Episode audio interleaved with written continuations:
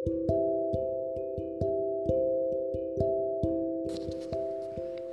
gini, beberapa minggu yang lalu kita deket banget.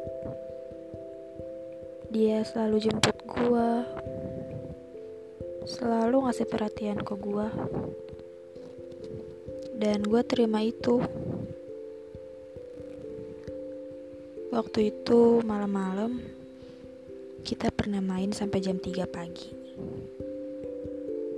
Hujan-hujanan naik motor. Posisinya gue pulang kerja. Terus kita ke Senayan makan sate taichan. Habis itu dia beliin gue jas hujan. Terus kita hujan-hujanan bareng sampai rumah gue kangen banget kangennya gak bohongan